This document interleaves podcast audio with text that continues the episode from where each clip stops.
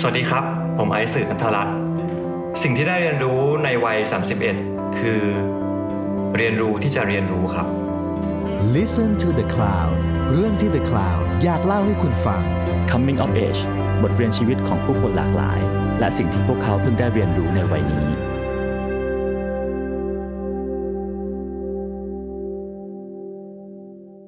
ยินดีต้อนรับเข้าสู่รายการ Coming of Age นะครับ วันนี้เฟนต้าเนธพัฒน์ช้างแดง รับหน้าที่เป็นผู้ดำเนินรายการครับ คุณผู้ฟังครับ ผมอยู่กับนักแสดงหนุ่มผู้มีเส้นทางชีวิตที่โคตรสนุกเลยฮะ เข้าหนีออกจากบ้านมาใช้ชีวิตของตัวเองตั้งแต่เด็ก แล้วก็ใช้ชีวิตวัยรุ่นด้วยความท้าทายตัวเอง มีความกล้าบ้าบิ่นเป็นแรงขับเคลื่อน เขาคือในแบบคนไทยที่ไปดังไกลถึงเกาหลี และผลงานชิ้นล่าสุดของเขาฮะ One for the Road ภาพยนตร์ที่กำลังเป็นที่ถูกพูดถึงอยู่ในสังคมอย่างเป็นวงกว้างขณะนี้ ใช่ครับผมอยู่กับพี่ไอซ์ไอซ์สึนัทรัตน์สวัสดีพี่ไอซ์ครับ สวัสดีครับ น้องแพนต้าครับผม สวัสดีครับพี่ไอซ์ก่อนอื่นฮะก่อนที่ผมจะชวนพี่ไอซ์พูดถึงจุดเปลี่ยนครั้งต่าง ๆ ในชีวิตนะเนาะอยากรู้นิดนึงครับอยากให้พี่ไอซ์อัปเดตนิดนึง ว่าช่วงปีที่ผ่านมาครับพี่ไอซ์ถ้าให้นิยามมันเป็นปีแห่งอะไรได้สักอย่างหนึ่ง ปี 2564 ของพี่ไอซ์จะเป็นปีแห่งอะไรครับ เป็นปีแห่งการหยุดพักเพื่อตกตะกอนครับ หยุดพักจากอะไรครับพี่ หยุดพักจากจากงานครับ จากงานที่เราทำมาตลอดระยะเวลา 10 ปีอะครับ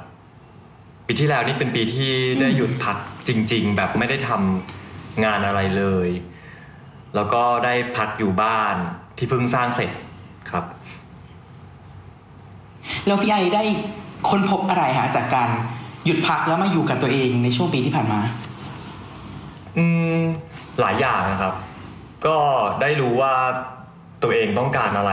กันแน่อะไรอย่างเงี้ยครับแบบหลักๆจะเป็นเรื่องของการวางแผนอนาคต แล้วก็เหมือนเราเริ่มไปมองเหตุการณ์ในอดีตที่ผ่านมาทั้งหมด ทีละเหตุการณ์เหตุการณ์เหตุการณ์เหตุการณ์ ว่าเราได้อะไรจากตรงนั้นบ้าง มาตกตะกอนนะครับ เพราะว่าก่อนหน้านี้เนี่ยแทบจะไม่ได้มีเวลามานั่งคบคิดตรงนี้เลย คือทำงานเป็นจ็อบต่อจ็อบไปเรื่อยๆ จนแบบไม่ได้คิดพอเมื่อพอปีก่อนเนี่ยมันยิ่งช่วงโควิดด้วยอะไรเงี้ยครับ ก็เลยแบบแล้วก็บ้านเสร็จก็เลยแบบเออได้นั่งอยู่เฉยๆที่บ้านแบบมาอยู่บ้านหลังใหม่อะไรเงี้ยมันก็ทำให้เราได้มีเวลาที่จะมานั่งคิดอะไรเงี้ยครับ เหมือนหยุดนิ่งทุกอย่างไว้เนาะแล้วก็หันกลับไปมองภาพอดีตที่ผ่านมา ทบทวนมันอย่างละเอียดถี่ถ้วนอีกครั้ง แล้วก็รู้จักตัวเองมากขึ้น ใช่ใช่ใช่ครับ อืมอย่างนั้นถ้าผมชวนพี่ไอ้ย้อนมองเส้นทางชีวิตเนาะตลอด 30 ปี 31 ปีที่ผ่านมา มันมีจุดไหนหรือมันมีเหตุการณ์ไหนในชีวิตที่ให้บทเรียนหนักๆหรือเป็นจุดเปลี่ยนชีวิตบ้างครับพี่ อยากไล่ไปทีละจุดเลยฮะขอจุดแรกก่อนนะครับ เอาจุดแรก ก็ต้องย้อนกลับไปตั้งแต่สมัยยังแบบเด็กๆเลย จุดที่รู้สึกว่าเออใหญ่อันเนี้ยใหญ่แน่ๆคือตอนที่เราเออหนีออกจากบ้านมา มาใช้ชีวิตกี่ขวบครับพี่ ตอนนั้นสิบห้าสิบหกนะสิบห้าสิบหกโอ้โหถือว่าเด็กมากใช่เด็กมาก แต่ว่าตอนนั้นเนี่ยที่ที่ออกมาเนี่ยยังไม่ได้ออกเต็มตัว เหมือนเราก็จะมีช่วงที่แบบอยากจะหนีออกมาแหละ แต่แบบเราก็กลัวว่าแบบจะทำไม่สำเร็จก็มีการซ้อม ช่วงสิบห้าสิบหกเนี่ยเป็นช่วงแบบว่าซ้อมหนีออกจากบ้าน ใช่ใช่แบบแบบลองลองดูสักวีคนึงก่อน อาทิตย์นึงอะไรอย่างเงี้ยว่าว่าไปรอดไหมอะไรเงี้ยจนสุดท้ายที่ที่ออกจริงๆอะน่าจะเป็นช่วงสิบเจ็ดสิบแปดเพราแบบโอเคพร้อมแล้วแบบที่จะลุยเดี่ยวแล้วอะไรเงี้ยอืมไอความคิดที่ว่าอยากออกจากบ้านมาใช้ชีวิตของตัวเองอะเนาะมันมันเริ่มฟอร์มตัวมาตั้งแต่ตอนไหนครับพี่ไอแล้ว สุดท้ายแล้วอะไรมันเป็นเหตุผลที่ทำให้เกิดจุดแตกหักกล้าตัดสินใจออกมาเลย มันมันเริ่มฟอร์มตัวมาตั้งแต่ตอนเราเด็ก ๆ เลยก็คือเนี่ยสิบสิบห้าสิบหกอะไรอย่างเงี้ยแบบมันเหมือนกับเราก็เริ่มที่จะเหมือนตัวเราเองเราเป็นคนที่ประมาณว่าทำอะไรตามใจตัวเองเป็นหลักเลยอะแบบไม่ฟังใครแบบเด็กแบบ ประมาณว่าถ้าเกิดอยากทำอะไรก็จะต้องทำอะไม่แคร์ว่ากฎเกณฑ์จะเป็นยังไงไปโรงเรียนเขาจะให้ทำแบบนี้ไม่ทำอะไรอย่างเงี้ย พี่ว่ามันน่าจะมาจากตัวเองเป็นหลัก แล้วก็ยิ่ง มาหลักๆจะมาเจอกับคุณพ่อ คุณพ่อของเราเนี่ยที่ที่เขาเป็นคนแบบ เหมือนกับเขาก็คือเราเป็นลูกชายคนเดียว มันก็ทำให้เขาก็ไม่รู้วิธีที่จะรับมือกับคนแบบเรายังไง คนที่แบบว่าโอ้ยแบบ จะเป็นอย่างเงี้ยจะต้องอย่างนี้จะไปอย่างนี้อะไรเงี้ยครับมันก็ทำให้เราเกิดเกิดปัญหา ซึ่งเขาก็อยากจะให้เราไปในทางที่ดีที่เขาวาดวาดเอาไว้อะไรเงี้ยแต่เราก็จะมีทางของเราอะไรเงี้ยนั่นอาจจะเป็นจุดที่แบบ ต่างคนต่างไม่ได้แบบมามามาประจวบเจอกัน ก็ทำให้เราแบบโอเค เราก็เลยตัดสินใจเริ่มที่จะก่อตัวขึ้นมาเป็นความแบบอยากอยากจะไปมีอิสระของตัวเอง ไม่ต้องมามีใครมาบอกว่าต้องทำอะไรอย่างนู้นอย่างนี้อะไรเงี้ยพี่ว่าน่าจะเกิดจากตรงนั้นอืมอืม อืมอืมไอ้โอ้โหมันดูจะเป็นคือคือผมว่าหลายคนน่าจะนึกภาพไม่ออกอะพี่ไอว่าไอ้คำว่าออกจากบ้านมาใช้ชีวิตของตัวเองของพี่ไออะมัน มันคือยังไงครับพี่เหตุการณ์ช่วงนั้นมันคือยังไงอะพี่ไอทำอะไรเองบ้างดูแลตัวเองมากน้อยแค่ไหนครับคือช่วงนั้นเนี่ยตอนที่เราในจะมีช่วงที่เราแบบซ้อมก่อนอะก็จะเป็นช่วงที่เราแบบลองแบบไม่ขอเงินที่บ้านเลย คือไม่ขอเงินพ่อเลย ไม่ขอเงินแบบไปเรียนเองแบบหาเงินไปเรียนเอง เราก็เลยไปพอตอนสิบห้ามันจะมีช่วงที่เขารับเด็กที่อายุแบบสิบห้ามากกว่าสิบห้าไปฝึกงานที่ร้านอาหารได้เออแบบไปทำเป็นเด็กเสิร์ฟอะไรอย่างเงี้ย ที่ร้านอาหาร แล้วก็มีเราก็ทำแล้วก็ได้เงินมาแล้วเงินนั้นก็เป็นเงินที่เราไปใช้ในโรงเรียน แล้วก็จะมีแบบไปทำเป็นพวกแบบพนักงานร้านวิดีโอร้านเช่าวิดีโอสมัยก่อนมันจะมีอะไรเงี้ยเราก็ไปทำแล้วก็ใช้เงินส่วนนั้นอะมาเป็นเงินที่เราใช้ในชีวิตประจำวันของเรา อันเนี้ยก็จะเป็นแบบเราก็เลยพอเราทำงานปุ๊บเรารู้สึกว่าเฮ้ยอิสระว่ะคือเราไม่ต้องไปต้องขอเงินขอเงินใครแล้วขอเงินคุณพ่ออะไรเงี้ยแล้วก็แบบทำให้เราสามารถที่จะยืนหยัดด้วยตัวเองได้ ตัดสินใจได้ไม่ต้องมาแบบอย่างงู้นอย่างนี้อะไรประมาณเนี้ยอืมมันทำให้เราแบบแบบกล้ากล้ามากขึ้น อืมอ๋อมันมันเหมือนการเปลี่ยนแปลงมันค่อยๆเป็นไปค่อย ๆ ไปเนาะเหมือนพี่ไอค่อยๆดูแลตัวเองเป็นทีละเรื่องทีละเรื่องทีละเรื่องจนสุดท้ายแล้ว ก็สามารถทำงานหาเงินด้วยตัวเองได้ครบทุกเรื่อง ใช่ ซึ่งนั่นคือจุดเปลี่ยนนั่นแหละจุดที่ทำให้หนึ่งเราทำให้เรากล้าที่จะตัดสินใจว่าเออ ไปละไม่ไม่สนละไม่อยู่ละแล้วก็จะไปแบบมีชีวิตของเราเองอะไรอย่างเงี้ยอืม อืมอืม แล้วถ้าพี่ไอในวัย 31 ตอนนี้ครับ ย้อนมองพี่ไอในวัย 15 16 17 ช่วงนั้นนะที่เริ่มดูแลตัวเองตั้งแต่เด็กอะพี่ไอคิดว่า ชีวิตช่วงนั้นมันปลูกฝังนิสัยอะไรบางอย่างให้พี่ไอจนถึงตอนนี้ด้วยหรือเปล่า มีนะ หลักๆเลยจะเป็นความกล้า ความแบบกล้าแล้วก็พร้อมที่จะเผชิญโลกอะ่ะไม่ว่าจะเจออะไรเราก็พร้อมที่จะลุยอืมลุยไปกับมันแบบสุดๆอะ่ะพี่ว่าน่าจะเป็นตรงนี้แหละที่แบบว่าที่ที่วันเนี้ยก็ยัง ก็ยังก็ยังมีอยู่ แล้วก็จะมีจุดยืนของตัวเองที่แบบชัดเจนขึ้นเรื่อยๆอะ่ะจากตรงนั้น มาวันนี้ก็เริ่มเริ่มชัดขึ้นเริ่มเริ่มหามันมากขึ้นอะไรอย่างเงี้ยอืมพี่ว่าจุดจุดนี้แหละที่ที่เป็นเป็นเรา แล้วก็เราก็ยังมีอยู่จนถึงวันนี้ อืมโหถือว่าเป็นจุดที่ปลูกฝังนิสัยข้อสำคัญให้พี่ไอซ์เลยนะคือความกล้าอืมซึ่งทำให้นำไปสู่จุดเปลี่ยนครั้งที่สองใช่ไหมครับ คือการเป็นนายแบบ ตอนที่เราแบบออกมาจากบ้านมาเราก็ไปทำงานเป็นแบบพนักงานเฝ้าร้านคอม อืม พนักงานเฝ้าร้านคอมอยู่ แล้วก็แล้วก็ทำงานไปแล้วก็บวกแข่งเกมไปด้วยเล่นเกมไปด้วยอะไรเงี้ยเป็นแบบนักแข่งเกมไปด้วย แล้วก็เฝ้าร้านคอมไปด้วย แล้วอยู่มาวันหนึ่งก็ก็ไปเล่นฟิตเนสเออแล้วเหมือนตอนนั้นน่ะ ก็จะมีแบบฟิลแบบว่า คิดคนเล่นคิดเล่นฟิตเนสกันแบบต้องเล่นกล้ามผู้ชายต้องเล่นกล้ามอะไรอย่างเงี้ยจากจากพวกศิลปินเกาหลีอย่างอย่างวง 2PM ตอนนั้นนะเท่าที่จำได้ก็เป็นพวกพี่นิชคุณอะไรอย่างเงี้ยแล้วแบบว่าอยากเราอยากหล่ออยากเท่แล้วก็ไปทำแล้วก็พอดีก็มีเหมือนกับแต่ก่อนจะเป็นแมวมองมาเจอที่ฟิตเนสแล้วเขาเลยชวนว่าเออเนี่ยไปลองไปแคสงานดูไหม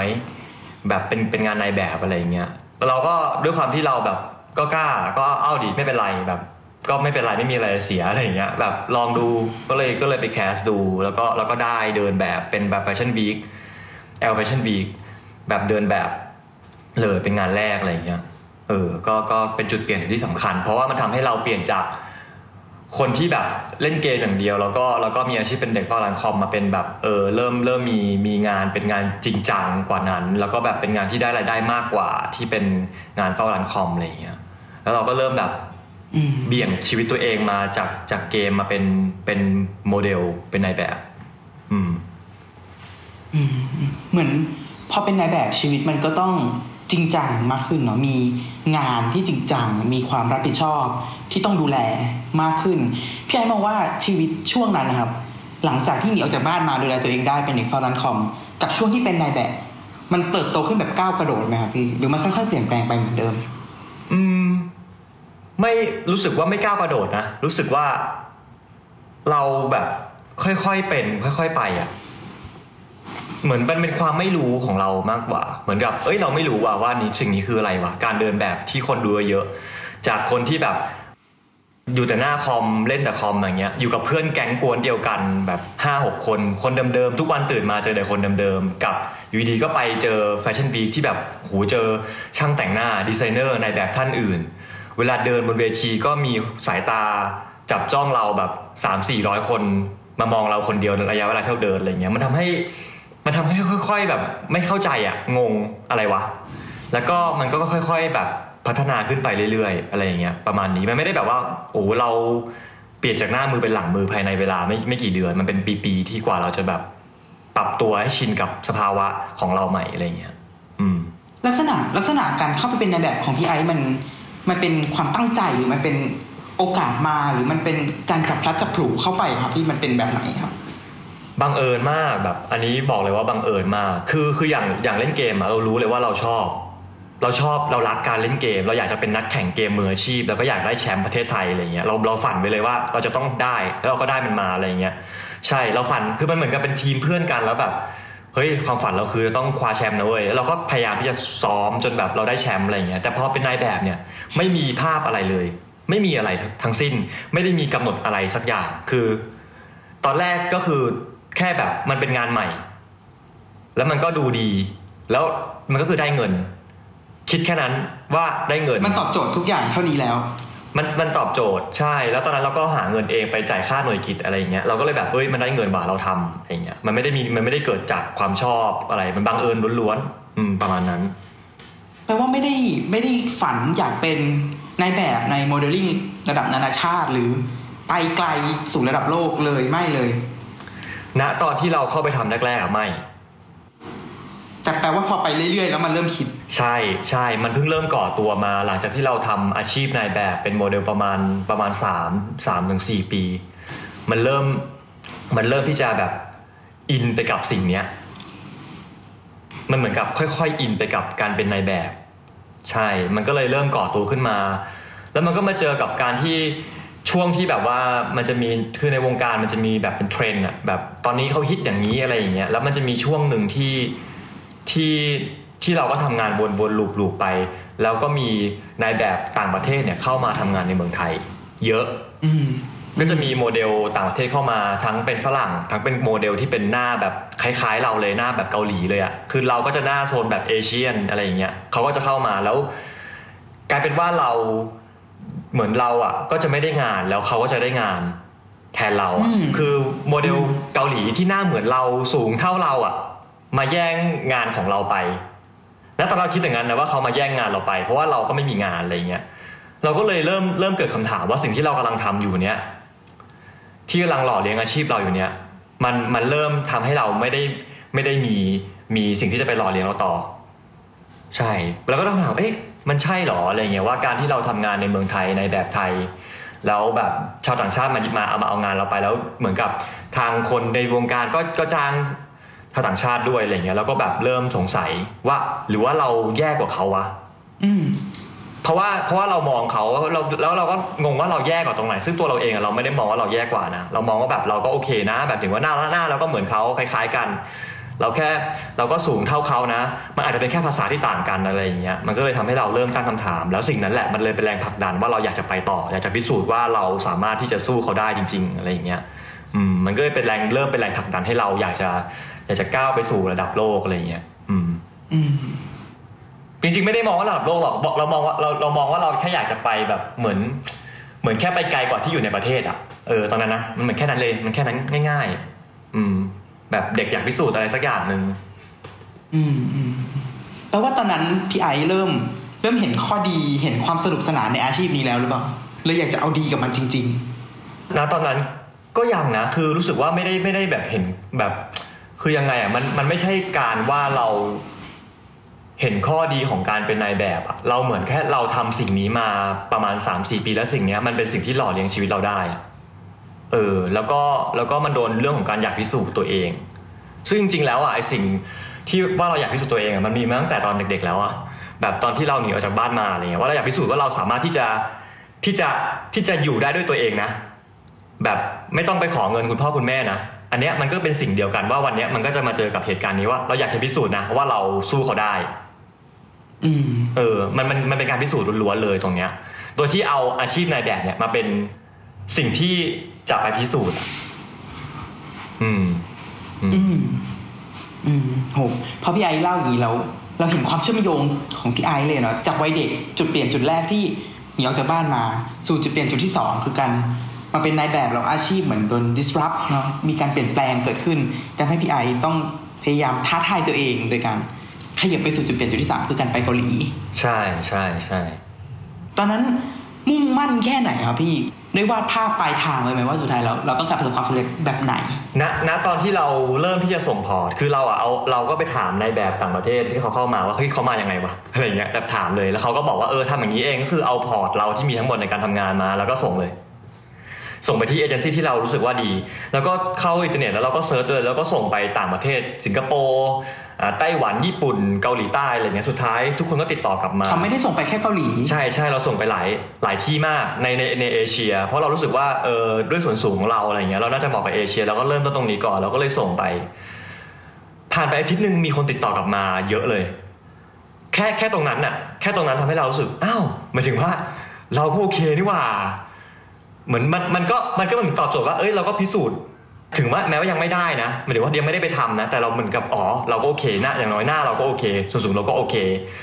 มันก็ทำให้เราเออมีมีกำลังใจแล้วก็แล้วก็พร้อมที่จะที่จะไปแล้วสุดท้ายเราก็เลือกเกาหลีแล้วก็ไปแล้วก็บินไปเลย ซึ่งเราตอนที่บินไปเราก็ยังไม่รู้นะว่าเราจะได้เข้าสังกัดเขาไหมเราบินไปอยู่ก่อนหนึ่งเดือนเพื่อจะไปออดิชั่นแบบที่ในแบบเกาหลีเขาทำกันเลยแบบเริ่มต้นนับหนึ่งใหม่เลยอะแบบไม่รู้เรื่องอะไรเลย ซึ่งซึ่งอย่างที่ถามที่ถามมาคือบอกว่าเราเรามีวาดฝันอะไรไหมตอนนั้นเราเราไม่มี แค่อยากพิสูจน์แบบ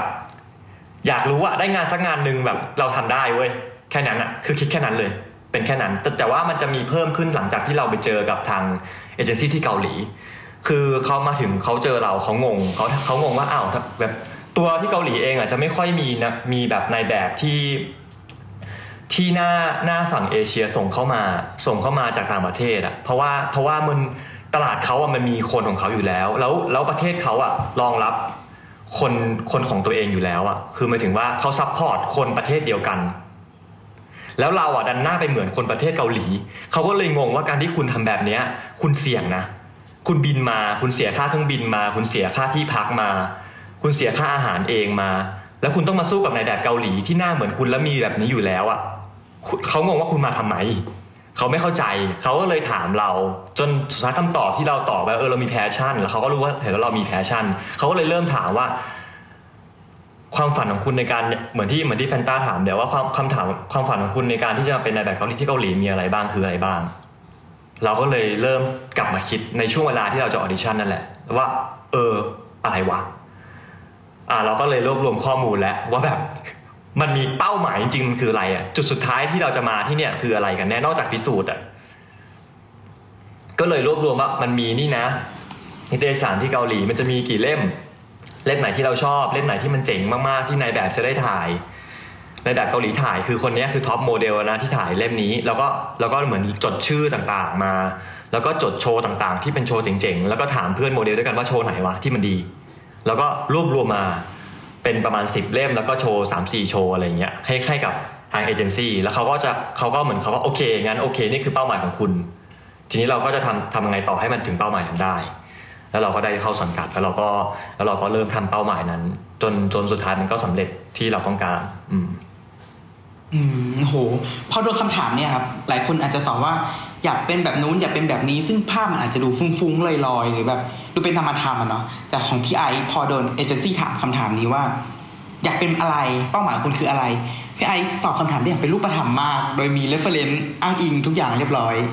ใช่ แต่ว่าแต่ว่าอืมสิ่งที่สำคัญคือแต่พี่พี่มองว่าตอนที่เราอยู่เมืองไทยอะเรากลับไม่มีตรงนั้นนะตอนแรกอะมันไม่มันไม่มันไม่เคยมีคนมาฉุกถามเราอะเออแบบมันไม่มีใครถามเราเลยอะอื มมันมันจะกลายเป็นแค่ว่าเราไปทำงานเพื่อเงินอย่างเดียวเลย คือแบบจะทำในสิ่งเนี้ย เพื่อหล่อเลี้ยงชีวิตตัวเองแค่แค่มีเงินมาใช้เป็นเดือนเดือนๆเป็นปีๆไปอะ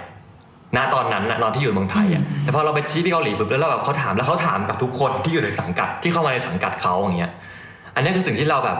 เออมันดีเว้ยที่แบบว่ามีใครสักคนหนึ่งถามเราว่าเราอยากได้อะไรในชีวิตกันแน่ ซึ่ง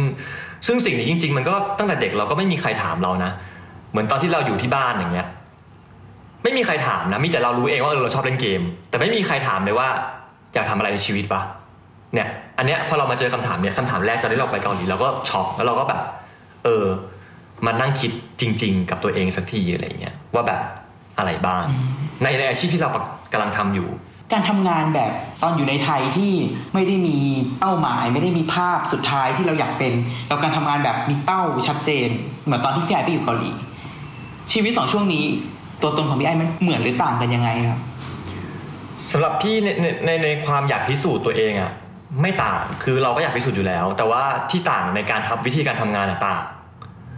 คือพอเรารู้ว่าเป้าหมายเราคืออะไรอะแบบเป้าหมายมันชัดมันชัดชัดอะเราก็จะเริ่มที่จะพยายามหาหนทางที่จะเป็นมันได้อะเออแต่แต่พอตอนที่เราไม่มีเป้าหมายอะเราก็คือทำทำไปงั้นๆมันเหมือนพอมีเป้าหมายมันจะแบบพยายามที่จะหาลู่ทาง ที่จะทำไปได้ตั้งแต่แบบตั้งแต่ไปส่ง port อย่างเงี้ยเราอยากจะพิสูจน์ว่าเราทำได้เราก็จะพยายามหาว่าเฮ้ยทำยังไงถึงจะส่ง port ไปได้ ถามคนนู้นคนนี้ทีคนนู้นคนนี้ทีจนแบบอะใช่เราก็ไปได้ หรือไปที่เราไปถึงปุ๊บเรามี reference เราต้องทำงานเท่านี้10 งานเท่านี้ เราก็จะเริ่มหาทางคุยกับทางเอเจนซี่ว่าจะทำยังไงให้มันได้ ต้องฝึกแบบไหนต้องต้องสร้างภาพลักษณ์ตัวเองแบบไหน ถึงจะทำให้นิตยสารเล่มนี้ชอบเรา มันจะมีมันจะมีเหมือนขั้นตอนตรงนั้นอะมากขึ้นเวลาเรามีเป้าหมายชัดเจน หรือหรือตอนที่พี่พี่แบบว่าแข่งเกมอยู่เงี้ยอยากเป็นแชมป์อย่างเงี้ยมันก็จะเริ่มแล้วว่าศึกษาว่าคู่แข่งของเราคือใครบ้าง เขาด้อยตรงไหนบ้าง เพื่อที่เราจะเอาชนะเขาให้ได้เพื่อจะได้แชมป์อะไรอย่างเงี้ยมันเหมือนกับตรงนั้นแหละที่มันเป็นสิ่งที่มันต่างกันระหว่าง เวลาเรามีเป้าหมายที่ชัดเจนกับ ไม่ได้มีเป้าหมายอะไรทำไปเฉยๆอะอืม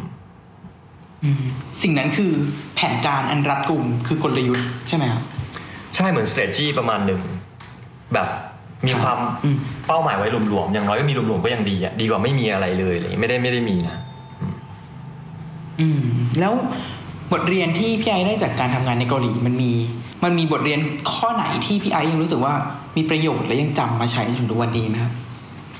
อืมที่เกาหลีเหรอสำหรับพี่มันเป็นความใส่ใจนะ อืม ความความจริงจังแล้วก็ความใส่ใจในในงานที่ที่กำลังทำอยู่ อืมเพราะว่าเพราะว่าจริงๆแล้วพอพี่ไปเจอพี่ไปเจอที่เกาหลีมันจะมีหลาย ๆ คนที่ที่อยากเป็นนายแบบที่เป็นเพื่อนกันเนี่ยเขาแบบเขาเขาดรอปเรียนเลยอะเขาไม่เรียนหนังสือเลยอะเพื่อจะมาประกอบอาชีพนี้อะเพราะมันคือความฝันของเขาอะซึ่งซึ่งซึ่งถ้าเกิดถามกันว่าในไทยอย่างพี่อย่างเงี้ย พี่ก็ยังเรียนอยู่ แล้วก็งานในแบบเป็นแค่เป็นงานอดิเรก เออแบบเป็นงานอดิเรกอาทิตย์หนึ่งมีก็ไปทำอะไรเงี้ยแต่เขาถึงขั้น แบบดรอปเลยอะแล้วก็มาทำอันเนี้ยอย่างเดียว เพราะเพื่อทำตามสารฝันของตัวเอง แล้วก็เขาก็รู้ว่างานที่ทำมันยากนะ มันไม่ได้ง่ายนะ เพราะเกาหลีมันจะมีคนที่อยากเป็นนายแบบอย่างเงี้ยเป็นอีกพันๆเป็นหมื่นๆคนที่แบบ จะต้องมาแข่งกันเพื่อจะได้สิ่งเดียว ถ้าคุณแค่ทำเป็นงานดิเรกอะไม่มีทางเลยที่คุณจะได้ ต่อให้คุณหน้าตาดี ต่อให้คุณสูงมากๆอะหุ่นดีแต่ถ้าคุณไม่ไม่ไม่ใส่ใจกับมันเพราะสุดท้ายแล้วเวลาเวลาเขาไปทำงานกันที่นู่นอะมันจะแพ้กันตรงนี้แหละ มันจะแบบมันจะวัดกันตรงเนี้ย เพราะว่าทุกคนมันก็ในแบบคนเกาหลีก็จะสูงประมาณหนึ่งอยู่แล้ว แล้วก็หน้าตาดีอยู่แล้วอะไรเงี้ยเวลามันจะวัดกันวัดตรงที่ฝีมือในตอนทำงาน มันก็เลยเกิดจากความที่ว่าเขาใส่ใจและเขาอยากจะตามหาความฝันของเขาให้เต็มที่แล้วก็ทุ่มเทไปกับสิ่งที่ทำพี่ว่าสิ่งเนี้ยพอกลับมาจากเกาหลีอะพี่เปลี่ยนไปชัดเจนมากเส้นทางการทำงานของพี่ในทุก ๆ งานทุกๆจ็อบที่รับมามันมันเปลี่ยนไปเลยอะเอออืมอืมอืมซึ่งซึ่งนั่นก็คือจุดเปลี่ยนจุดต่อมาในชีวิตของพี่ไอเนาะคือ การกลับมาเป็นนักแสดงที่ประเทศไทยทำไมครับพี่ทุกอย่างในเกาหลีก็ดูจะไปได้สวยนะพี่ไอตัดสินใจกลับไทยมาด้วยเหตุผลอะไรครับ คืออย่างที่บอกเลยคือตอนแรกพอเราเราวาดไปแล้วอะว่าแบบเป้าเราคือนิตยสารเท่านี้เออโชว์เท่านี้คุยกับทางเอเจนซี่แล้วอะไรเงี้ยแล้วเราก็สุดท้ายพอเราทำไปประมาณ 2 ปีอะมันสำเร็จตามที่เราวางไว้เลยอะคือที่เราอยากถ่ายอะอืมครบที่เราเดินก็ครบ แล้วเอเจนซี่เขาเขาก็ถามว่าเฮ้ยแบบเหมือนกับมาเหมือนกับเขาก็มาทักเราว่าแบบ เนี่ยครบแล้วนะเออโหแบบครบแล้วนะในสองปีเออที่เราคุยกันไว้นะวันนั้นอะที่เรามานั่งกินข้าวด้วยกันเราคุยกันไว้อะไรเงี้ยแล้วจะเอาไงต่อ เออ แบบเป้าหมายต่อไปเป็นยังไงอะไรเงี้ย ซึ่งตอนนั้นเราก็เราก็เริ่มคิดแล้ว แล้วพอดีว่าตอนนั้นอะเราอะเราอะไปทำงานเป็นงานมิวสิกวิดีโอกับงานโฆษณาภาพเคลื่อนไหว ซึ่งซึ่งปกติเราจะไม่เราไม่เคยทำเราไม่เคยไปแตะตรงนั้นด้วยซ้ำในเมืองไทยเราก็ไม่เคยไปแตะพอเราพอเราไปทำที่เกาหลีเป็นมิวสิกวิดีโอของศิลปินเกาหลีเราก็เริ่มเห็นตัวเองในภาพเคลื่อนไหว เริ่มเห็นตัวเองแบบ มีเล่นซีนที่เป็นดราม่าอะไรเงี้ยแล้วแบบเฮ้ยเริ่มเริ่มแบบอยากจะลองว่ะ เหมือนเราจะทำได้ ซึ่งตอนนั้นเราคิดว่าเราทำไม่ได้ แล้วเฮ้ยอยากทำว่ะ ก็เลยเริ่มสนใจงานที่เป็นงานด้านการแสดง แต่ทีนี้มันก็จะเป็นคำถามกับกับเอเจนซี่ว่าเออเนี่ยถ้าเราทำอะเราต้องเรียนภาษาเกาหลีนะ ซึ่งเราก็ยังพูดไม่ได้ตอนนั้นนะเราก็ต้องเรียนภาษาเกาหลีนะอย่างน้อยก็สองปีสามปีอะไรเงี้ยแล้วเราก็ทำให้เรา มันก็เลยเหมือนกับว่าวิมันต้องใช้เวลาว่ะ แล้วประเด็นคือว่าตัวเราเองอะเรามีแฟนและแฟนเราก็อยู่เมืองไทยอะไรเงี้ยเขาก็มีงานที่เขาทำแล้วเราคิดว่าเฮ้ยเราจะไปทำที่เกาหลีต้องทุ่มเทมากๆเลยเราต้องเราต้องเหมือนย้ายสำมะโนครัวแบบย้ายไปเลยย้ายไปอยู่ที่เกาหลี เรียนภาษาเกาหลีแล้วก็เป็น actor แบบนักแสดงฝึกหัดที่เกาหลีเลยอะไรเงี้ยซึ่งซึ่งตัวเราเองตอนที่เราทำงานนายแบบอะเราทำแค่ไปสามเดือนกับแบบวีซ่า working อะแค่นี้เราก็รู้สึกว่ามันเหนื่อยมากๆแล้วอะห่างจากแฟนห่างจากบ้านอะไรเงี้ยพอมันมันเป็นจุดนั้นทำให้เราเริ่มมาคิดว่าเอ้ยจะเอายังไงดีวะเราก็ปรึกษาแฟนปรึกษาคนรอบตัว แล้วก็สุดท้ายเราก็ตัดสินใจว่าโอเคงั้นเราคือเราอยากทำงานแสดงเนี่ยมันไม่เกี่ยวหรอกว่าทำที่ไหน แค่เราอยากแสดงมันเฉยๆเราก็เลยกลับมาเมืองไทย เพราะว่ามันมัน work กับแฟนด้วย work กับตัวเราเองด้วยเราก็ไม่ต้องเหนื่อยมากเกินไปด้วยอะไรอย่างเงี้ยอืมแล้วก็ได้อยู่กับแฟนอืมอืมก็เลยตัดสินใจว่าโอเคไหนๆเราก็ไปพิสูจน์ตัวเองแล้วว่าเราเราสามารถที่จะทำงานสู้กับนายแบบเกาหลีได้นะ ที่เราเป้าที่เราแบบว่าต้องพิสูจน์ตัวเองอะว่าพิสูจน์แล้วนะว่าเราทำได้ เราก็เลยโอเคมันมันก็เลยเคลียร์ใจเรา เราก็เลย อยากจะทำงานแสดงต่อแล้วก็อยากจะรู้ว่าเฮ้ยพิสูจน์ว่ากูเป็นนักแสดงได้ไหมอะไรประมาณเนี้ยพอพี่ไอซ์กลับไทยมาเป็นนักแสดงเนาะก็กลายเป็นคนที่มีเป้าหมาย มีแผนการ มี strategy ที่รัดกุมในการในการทำงานมากขึ้น นอกจากเรื่องนี้ที่พี่ไอซ์เปลี่ยนแปลงไปแล้วครับพี่ไอซ์ย้อนมองดูตัวเองแล้วตอนนั้น ตอนที่กลับไทยมาแรกๆอะ่ะพี่ไอซ์เปลี่ยนแปลงด้านไหนอีกบ้างหรือเปล่า ก็ก็จริงๆมันก็เป็นเป็นเรื่องของการใส่ใจแหละหมายถึงว่าเรื่องของการที่จะทำงานให้มันทำให้มันเต็มที่อะคือคือพี่ว่าน่าจะเป็นเรื่องนั้น ความเป็นความเป็นเหมือนกับความเป็นมืออาชีพมั้งความแบบความแบบรับผิดชอบต่อต่อสิ่งที่ทำแบบมาก ๆกว่าเดิมหลายเท่าอะไรเงี้ยพี่ว่ามันจะเป็นตรงนั้นแหละที่ที่รู้สึกว่าพี่เปลี่ยนไป อืมซึ่งก็นำมาสู่การเปลี่ยนแปลงครั้งล่าสุดที่ที่อย่างที่พวกเรารู้กันอย่างที่พวกเราเพิ่งได้เห็น ตัวอย่างภาพยนตร์ที่พี่ไอเพิ่งไปเล่นมา One for the Road ภาพยนตร์เรื่องนี้พี่ไอได้เรียนรู้อะไรจากการทำงาน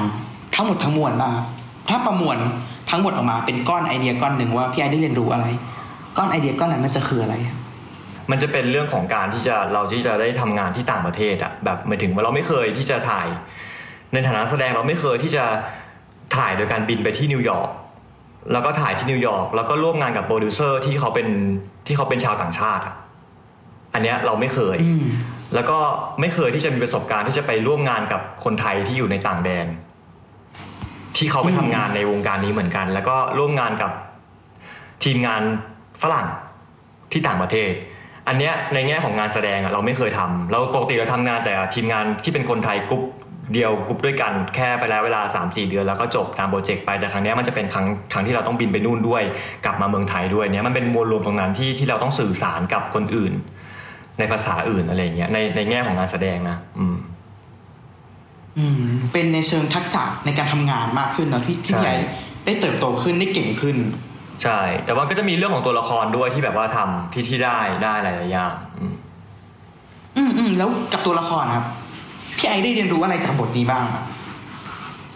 เยอะมากเลยนะ เพราะว่าเพราะว่าเพราะว่าด้วยความด้วยความที่ด้วยความที่บทเนี้ยเป็นตัวละครเขาเป็นมะเร็งเขาป่วยเป็นมะเร็งอะไรเงี้ยแล้วเราก็อยู่ห่างไกลจากสิ่งนั้นมากๆ แล้วแล้วเราก็เลยต้องแบบเหมือนพอเราไม่เข้าใจสิ่งนั้นอะเราก็เลยต้องเริ่มที่จะแบบเข้าไปศึกษา เข้าไปเข้าใจ เมื่อวันที่เราเข้าใจ เราก็ต้องพร้อมที่จะถ่ายทอด แล้วพอถ่ายทอดเสร็จเราเราเราเราเลิกจากเรื่องนี้มาปิดกล้องมา มันทำให้เรามานั่งฉุกคิดแล้วก็ถามคำถามในชีวิตของเรา ว่ามากขึ้นว่าเราต้องการอะไรทำอะไรเพื่ออะไรอะไรอย่างเงี้ยมันทำให้เราแบบตกตะกอนในสิ่งนั้นนะซึ่งซึ่งอย่างที่บอกว่าพอปีที่ผ่านมาเราหยุดได้มีเวลาหยุดพัก คือคือเราทำงานมาสิปีโดยที่ไม่ได้พักเลยคือแบบไปต่อไปต่อไปต่อไปต่อเพราะมันได้หยุดพักแล้วมันพักในจุดที่เราไปเข้าใจตัวละครที่เขาเป็นเป็นเป็นโรคมะเร็งแล้วเขามีเวลาในชีวิตเขาว่าเหลือน้อยมากๆแล้วแบบมีจำกัด มันทำให้เรามานั่งถามตัวเองเหมือนกันว่าเฮ้ยจริงๆเวลาของเราก็มีจำกัดเหมือนกันนะเพียงแต่ว่าเราแค่ไม่รู้ว่าเมื่อไหร่แต่มันจำกัดนะ ทีนี้เราอยากใช้เวลาที่เหลือ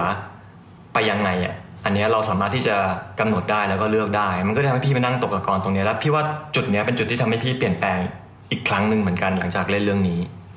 อิทธิพลจากตัวละครตัวนั้นด้วยทำให้พี่ไอซ์ได้หยุดพักด้วยหันมา คิดตกตะกอนด้วย มันเป็นถึงขั้นไหนอะครับ พี่มันถึงแค่ขั้นตั้งคำถามนี้กับตัวเอง หรือเป็นขั้นพยายามหาคำตอบ หรือเป็นขั้นเจอคำตอบที่เราตั้งคำถามไว้แล้ว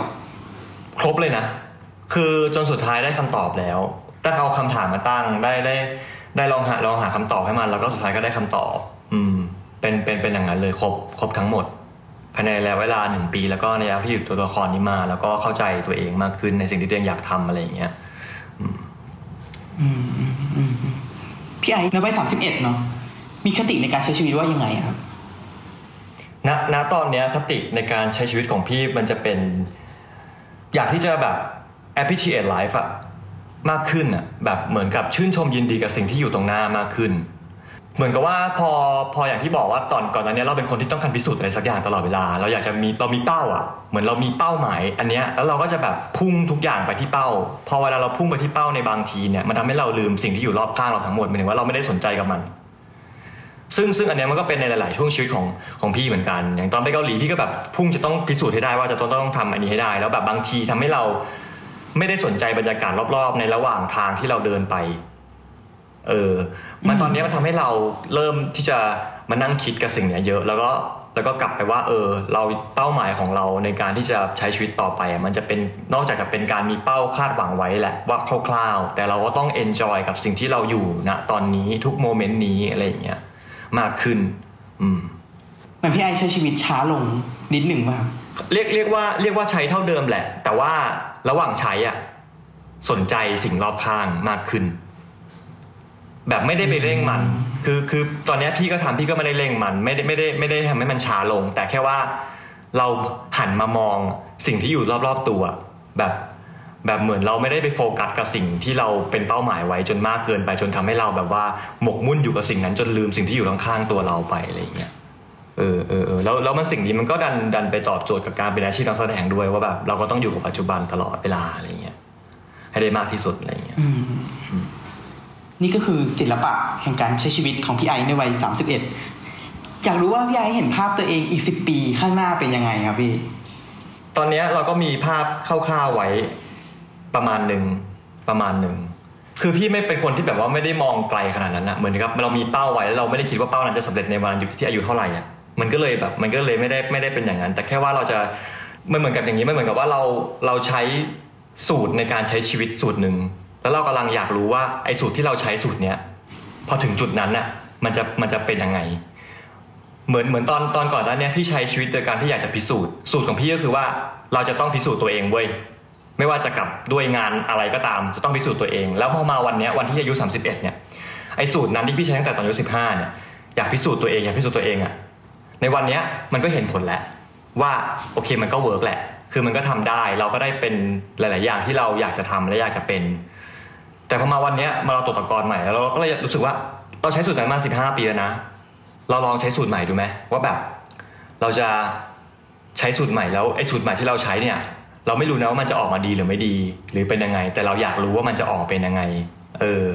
เราก็เลยใช้สิ่งนี้ว่าเราจะไม่พิสูจน์ตัวเองอีกแล้วหลังจากวันนี้ วันที่อายุ31 จะไม่พิสูจน์แล้ว เราจะใช้วิธีการที่ว่าเราอยากจะลองใช้แรงผลักดันกับสิ่งที่เราทำด้วยความรักแทนอะเพราะว่าเรามาเจอสิ่งที่ตัวเองรักด้วยเป็นงานแสดงอะไรเงี้ยเราก็เลยรู้สึกว่าเอ้ยงั้นเราเราลองมาเปลี่ยนวิธีซิเพราะวิธีนั้นมันก็เห็นผลไปแล้ว ทีนี้อยากลองอะไรใหม่โดยการเปลี่ยนวิธีว่า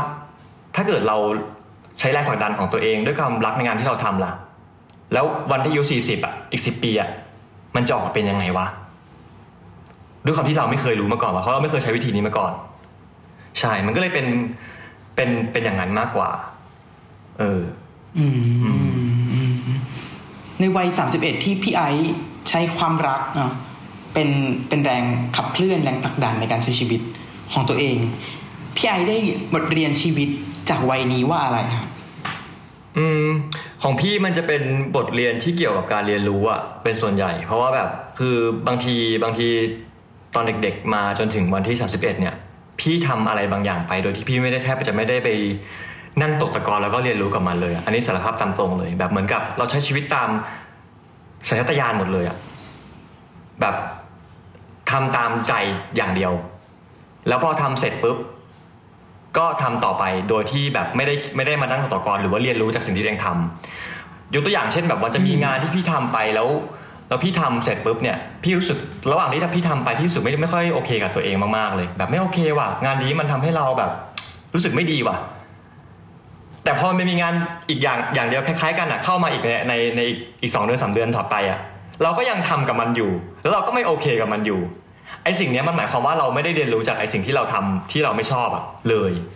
เออพอมาวันเนี้ยเราก็เริ่มที่จะเรียนรู้ในทุกๆสิ่งที่ผ่านเข้ามาเลยว่าแบบ เฮ้ยอันนี้ที่เราไม่โอเค มันเพราะอะไรวะ เป็นยังไงวะ เรียนรู้อะไรได้บ้างวะ เออแล้วก็ถ้าเกิดมันเป็นอย่างนี้เราจะไม่ทำอย่างนี้นะ มันเหมือนกับเราก็จะเรียนรู้ตลอดเวลาในทุก ๆ อย่างที่เข้ามาในชีวิตมากขึ้นในตอนเนี้ยเออนี่คือสิ่งที่พี่รู้สึกว่า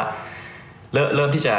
ทำในในวัยนี้ แบบพยายามจะทำให้มันมากขึ้นก็คือการที่จะเรียนรู้กับทุกสิ่งทุกอย่างที่อยู่ที่อยู่รอบๆตัว เรียนรู้ที่จะเรียนรู้ว่าประมาณนั้น เหมือนเรียนรู้ที่จะได้เรียนรู้อะเพราะว่าเพราะก่อนหน้านี้เราไม่เรียนรู้อะไรเลยเราแค่ทำทำทำทำทำทำทำทำอย่างเดียว มันมันเพิ่งมาเริ่มในวัยนี้หรือครับพี่หรือว่ามันมันมันก็เริ่มมาสักพักหนึ่งแล้ว แต่มันมาเข้มข้นมากในวัยนี้ สักพักหนึ่งหลังพักหลังๆเนี่ยมันไม่น่าประมาณ3 3 ปี 4 ปีมาเนี้ยคือเริ่มมาแล้วมันก็เริ่มเริ่มชัดขึ้นเรื่อยๆชัดขึ้นเรื่อยๆว่าอ๋อมันคือสิ่งที่ดีสำหรับเรามากๆเลยว่ะที่เราจะได้เรียนรู้จากประสบการณ์ที่เราเจอนะแล้วมันจะไม่ได้ไม่ได้แบบทำไปโดยอัตโนมัติอะคือเหมือนบางทีเราใช้ชีวิตแบบอัตโนมัติอะประมาณหนึ่งแบบใช้แบบนี้ใช้ไปแบบเนี้ยอัตโนมัติ พอเรามานั่งหยุดแล้วก็มานั่งเรียนรู้กับมัน มันก็จะแบบได้มีหลักเกณฑ์อะไรมีอะไรที่ทำให้เรารู้สึกสบายใจอะไรเงี้ยแล้วเราก็จะเริ่มเรียนรู้จาก